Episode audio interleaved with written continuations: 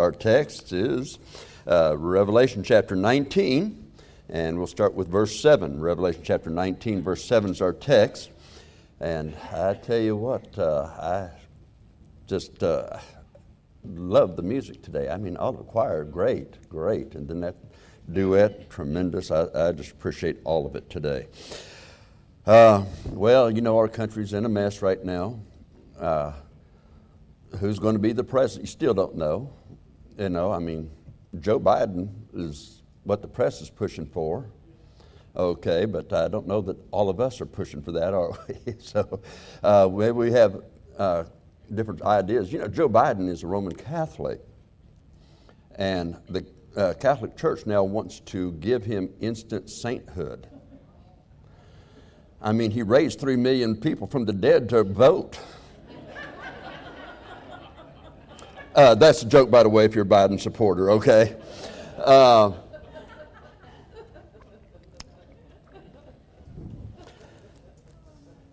But you know, my king's still the King of Kings, and nobody's going to replace him. All right, so let's have a word of prayer, and then we'll get into the message for today. Father, thank you for the opportunity to delve into your word and see the hope that lays before us.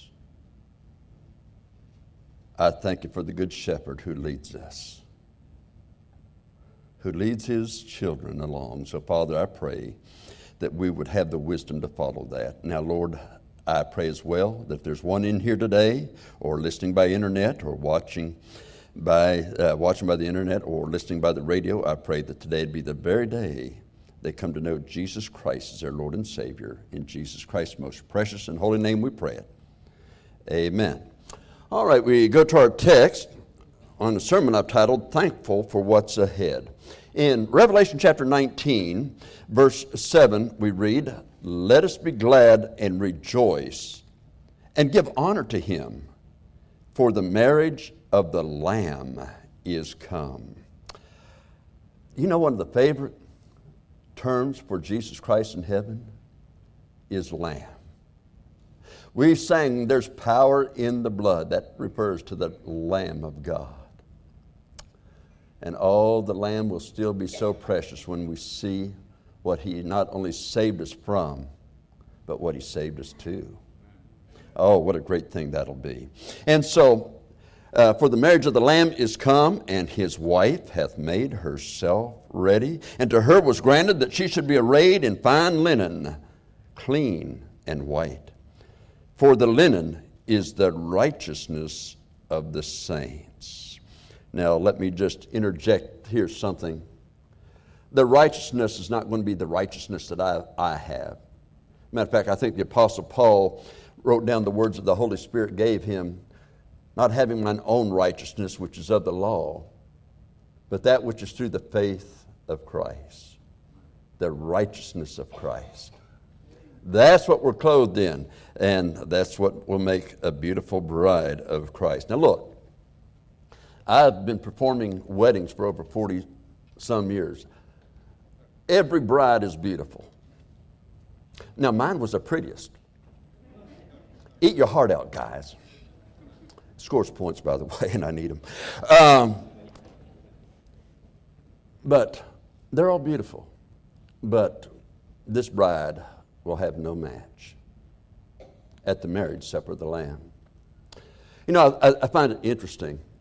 Story I heard years ago. I think I've shared it here before. But I thought it was quite apropos for this. Imagine you've got a man that's a multi-millionaire. And he's going to marry this lady, and he's met this lady, just loves her, but she is poorer than a church mouse. I mean, she doesn't have anything. She dresses in rags. She can't go to have her hair done, and it's just there, and if she gets to shampoo it once a week, she's doing well. So, I mean, it's bad, but he loves this girl. And he proposes marriage. She wants to marry him, and he says, "I've got to go away for a while. But I'm going to leave you something, because when I come back, oh, you can have the best dress, you can have the best hairdo, you can have the best of everything. and I will take care of it all. Just like he clothes us with his righteousness. Well, he says, I'm going to give it all, send it all for you so you have it all. And so the day comes and he shows up for the wedding. And they get to the part of here comes the bride and the doors open. And she's in a ragged dress. The hair's all mess. Shoes have holes in them. Just terrible. And it smells like she hasn't bathed for a couple weeks. And she walks down the aisle. And he looks at her and says, what? What did you do? Why is this? Well, I know you loved me and you wouldn't care how I looked. No, that would not please him at all. When everything was set there for her. You know, the Lord has given us this book to tell us how to not be ashamed at his appearing. But I believe perhaps if we don't follow this book, the shameness will match that of a bride that had that opportunity and did not take advantage of it. So let's read on now in our text. Clean and white for the fine linen is the righteousness of the saints. Verse 9, and he saith unto me, right blessed are they which are called unto the marriage supper of the Lamb. And he saith unto me, these are the true sayings of God. And I fell at his feet to worship him. And he said unto me, see thou do it not, for I am thy fellow servant and of thy brethren that have the testimony of Jesus. Worship God. For the testimony of Jesus is the spirit of prophecy. Now let me just say something before we go to chapter 22. We think of this as an angel that is a spirit being. But this is an angel. The word angel actually means messenger, and those spirit beings were sent as messengers many times and throughout the Bible. But this messenger was a fellow servant. In other words, he is now in that new glorified body that Christ has given him. This is a vision of what John is going to see when he's captured up to be with the Lord at that rapture and the body that he will have. And he sees this one, and he's of thy fellow servant, thy brethren that have the testimony of Jesus. Yes, it does not tell us which one it was, but what we do know is that this was a man, a New Testament believer, a New Testament prophet, because he was of thy fellow servants, of thy brethren. He's a brother in Christ.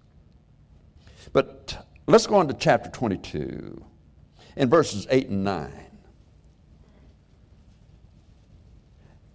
And I, John, saw these things and heard them.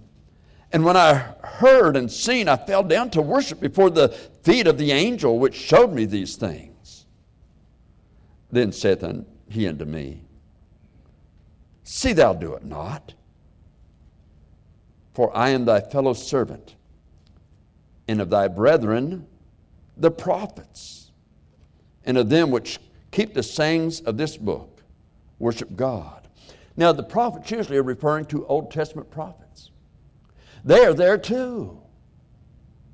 They haven't been changed. He doesn't know if it's Isaiah. He doesn't know who it is.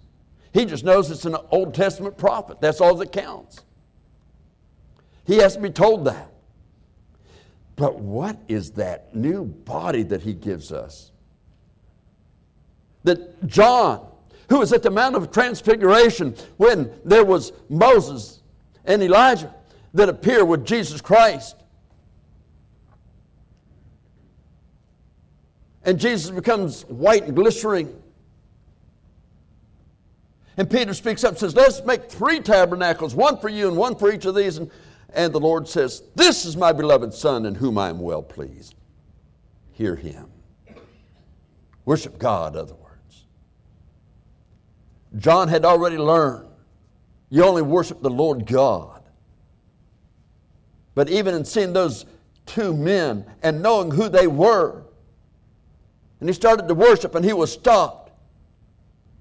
having that in his past, and yet in this vision given to him of God, he starts to worship these guys because he's seeing something he's never seen before. What's that new body going to be like? You see, being saved, I'm thankful for what's ahead. And so, I want us to look further at Revelation chapter 21, verses 1 through 5.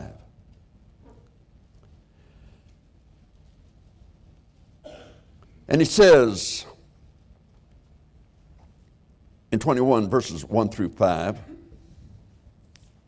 "And I saw a new heaven and a new earth. For the first heaven and the first earth were passed away, and there was no more sea." People say, "You mean no more sea? Man, I like the ocean." Oh, there's going to be a pure river of water of life flowing out from that special throne of God. And so what we're seeing here is that there's not going to be a saltwater sea in that day. And that's good. Have you ever been swimming in an ocean? And you went under and you forgot to close your mouth? I'm so thankful it's salt water. No way. And we won't have anything like that. But at that point, even the greatest oceans of the world will seem like, oh, a corrupted pond compared to what we have in the glories of heaven. And so he goes on to say, "And I, John, saw the holy city, New Jerusalem, coming down from God out of heaven, prepared as a bride adorned for her husband." And the Lord is the one who went to prepare that place for us. "And I heard a great voice out of heaven saying, 'Behold, the tabernacle of God is with men, and he will dwell with them, and they shall be his people. And God himself shall be with them and be their God. And God shall wipe away all tears from their eyes. And there shall be no more death, neither sorrow, nor crying. Neither shall there be any more pain. For the former things are passed away.' And he that sat upon the throne said, 'Behold, I make all things new.' And he said unto me, 'Write, for these words are true and faithful.'" And the idea of faithful is that he will never change. That promise is good. It'll always be true, and he's always true to his promise. Now just think of that. What he's done for us.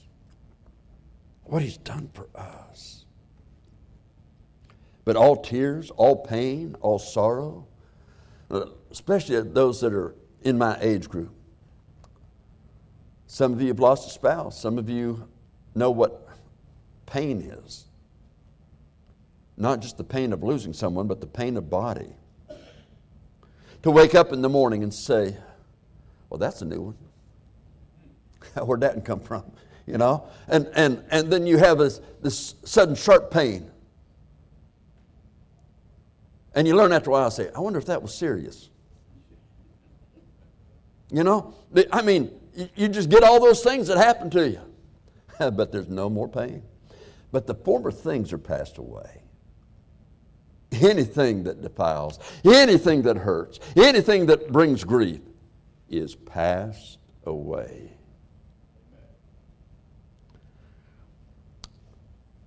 And think about what we miss. The torments of hell. And death and hell were cast into the lake of fire. This is the second death, and whosoever was not found written in the book of life was cast into the lake of fire. Oh, death, the torments of hell. By the way, next week I'm going to go back on that series on the torments of hell. But I want you to understand that all those torments that are going on right now will be cast into the eternal lake of fire and will never stop. Will never cease.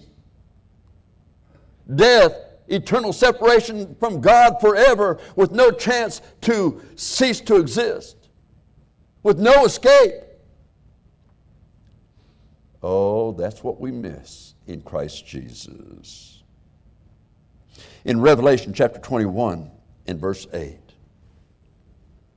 think of those that go to that place.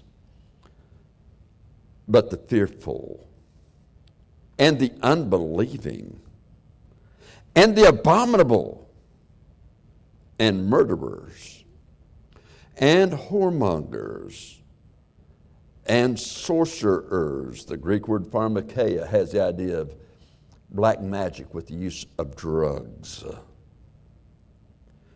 And idolaters. And this next word. And all liars shall have their part in the lake which burneth with fire and brimstone, which is the second death, separated forever from God. Some think of the term liar as, well, man, you said murderers and whoremongers and those things. Liar's not that bad. When you read this list, but it's part of the list. It's part of it. It's on the same level. It may not be as bad in your eyes. But may I remind you that you nor I am the judge. It's not our throne that someone appears before. It's interesting. If you look at chapter 21 and verse 27, if you look back at it, and he says, of this great, beautiful city of God. And there shall in no wise enter into it anything that defileth, neither whatsoever worketh abomination or maketh a lie. But they which are written in the Lamb's book of life, they're the ones that enter. If you're saved today, you're going to enter because you're in the Lamb's book of life. Oh, but those that are listed here. And isn't it interesting that he again includes the word lie? In chapter 22, verse 15, talking to that great city. And then he says, and without are dogs and sorcerers and whoremongers and murderers and idolaters and whosoever loveth and maketh a lie. You know, it's interesting that term dogs there. A lot of times in the Bible, people don't realize this. You say dogs. Back in that day, it was a term they used to speak of homosexuality. In Deuteronomy, it says, when you shall not bring the price of a dog or of a harlot to the place of worship to give. That was God's view of it. And God's view is right. And yet, as repulsive as that may be to each of us, that is not the same. It's just not the same as saying that's worse than lying, because it's not. All liars have their part in that lake that burneth forever and ever. You're saved now? Understand, God never breaks His promises. He never breaks His covenants, regardless of what others tell you. There's a group, they're called Calvinists, but they tell you, the Lord broke His covenant with Israel. Really?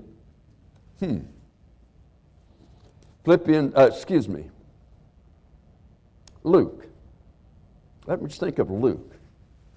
Luke chapter 23, verses 34 and 35. Jesus now is near the end before the cross. And he says, "Oh, Jerusalem, Jerusalem, which killedest the prophets, and stonest them which are sent unto thee. How often would I have gathered thy children together, as a hen gathereth her brood under her wings, and ye would not. Behold, your house is left unto you desolate." And after AD 70, how long was it desolate? "And verily I say unto you, ye shall not see me until..." There's a point when they're going to see Jesus. Israel is going to see Jesus. "Ye will not see me until the time come when ye shall say, Blessed is he that cometh in the name of the Lord." That's the return of Jesus Christ.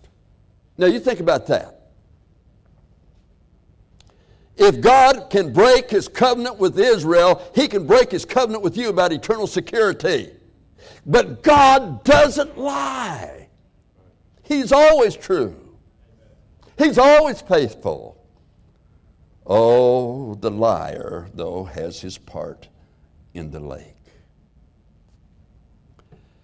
And so, we must think this through. 1 John 2:28, "And now, little children, abide in him, that when he shall appear, ye may have confidence, and not be ashamed before him at his coming."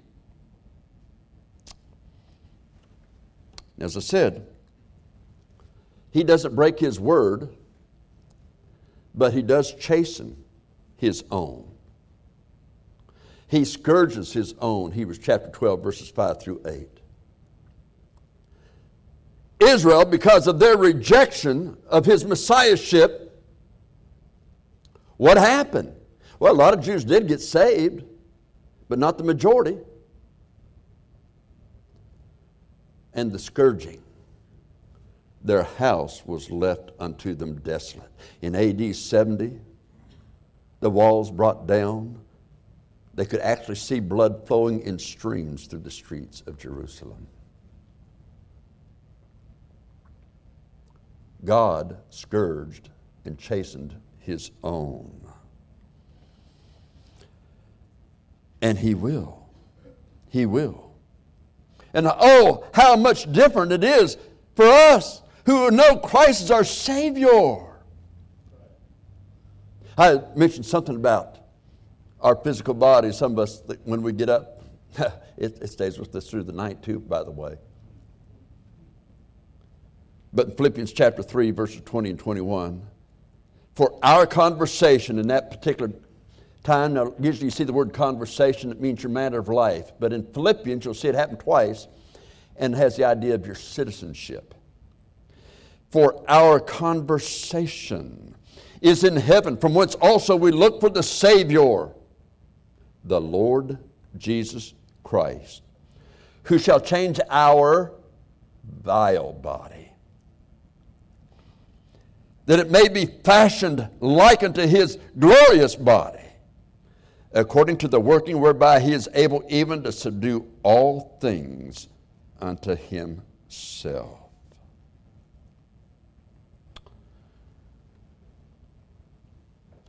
My friend,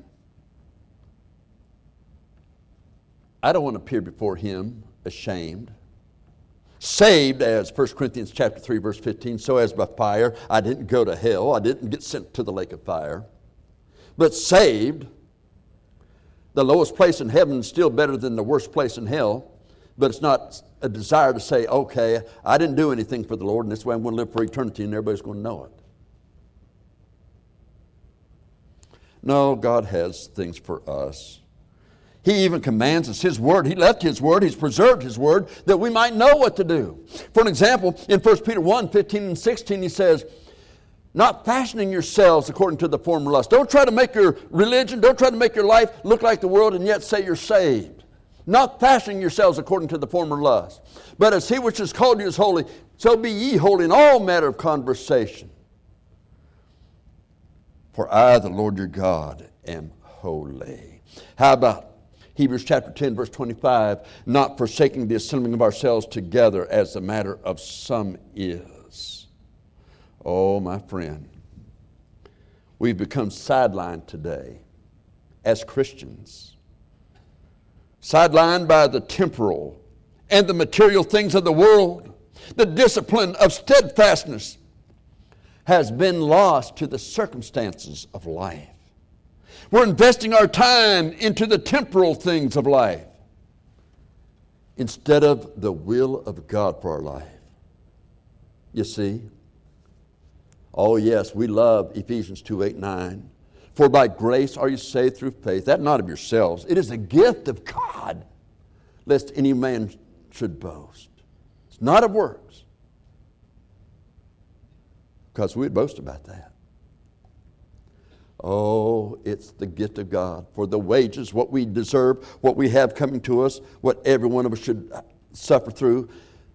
For the wages of sin is death, the outpoured wrath of God on us for eternity. But that day that Jesus took it on the cross, He suffered it all for us, shedding His blood because the life is in the blood. And He rose up victoriously over hell and death. Applied the blood in heaven's mercy seat for us. Oh, He paid it all. Had it been you or myself, we would still be paying for it throughout all eternity. We could not raise from the dead. Oh, the outpoured wrath of God. That's why you should be holy, because this world doesn't understand the wrath of God, because they don't understand the holiness of God. The world says, well, you just got to forgive them without repentance and faith. Oh, no, that's not the way it works according to the Word of God. For we are His workmanship, created in Christ Jesus unto good works, which God hath before ordained that we should walk in them. My friend, I ask the question, do you know that as a Christian, as a saved person, do you know biblically, scripturally, do you know by your walk with God that you are doing what you ought to do, that you are doing the works God has ordained for you, and you're going to continue to do them until He says, come home?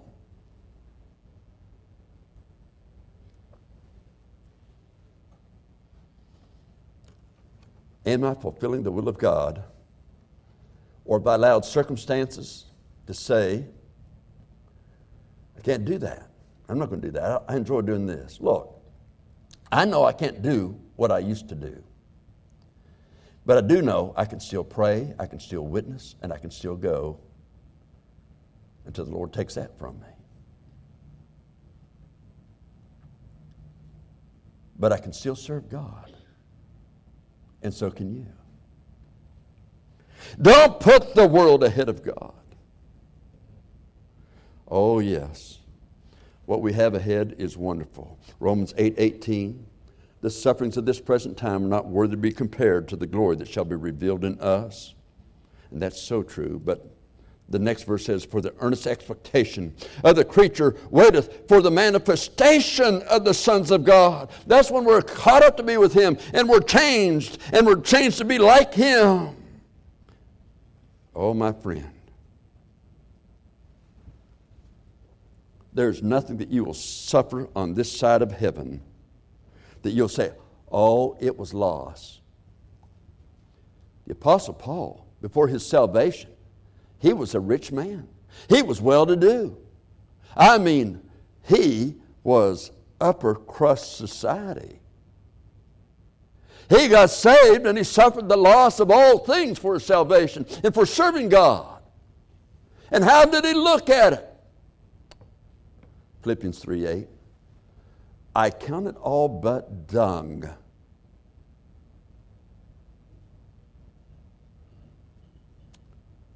I don't have to explain dung. But that's what he called it. Under the inspiration of the Holy Spirit of God. Think of that. That tells you of the value. So, I think of my home in heaven. I think of what God's going to do with this body. I think of whatever thing I would lose on this earth. is not worthy to be compared to the glory that shall be revealed. Hey, look. You know, there are certain people, if they hear something negative about you, they're going to go around and tell everybody. And they'll even do that in the church. They'll go around, you know what? I think this. Hey, let me get a picture from the past. Let me show you something about the past. See? And they want to do whatever. But guess what? As far as the east is from the west, I will remember them no more.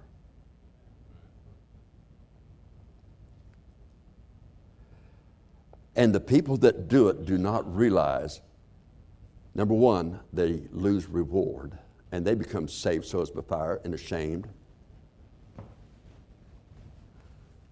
They're not speaking in love. They're not speaking the truth. Ours is to serve God. Ours is to love God. But let me say this. If you're not sure if you die today that heaven's your home, there is an eternal hell. You are tormented day and night forever and ever. There is no escape. There's no ceasing to exist.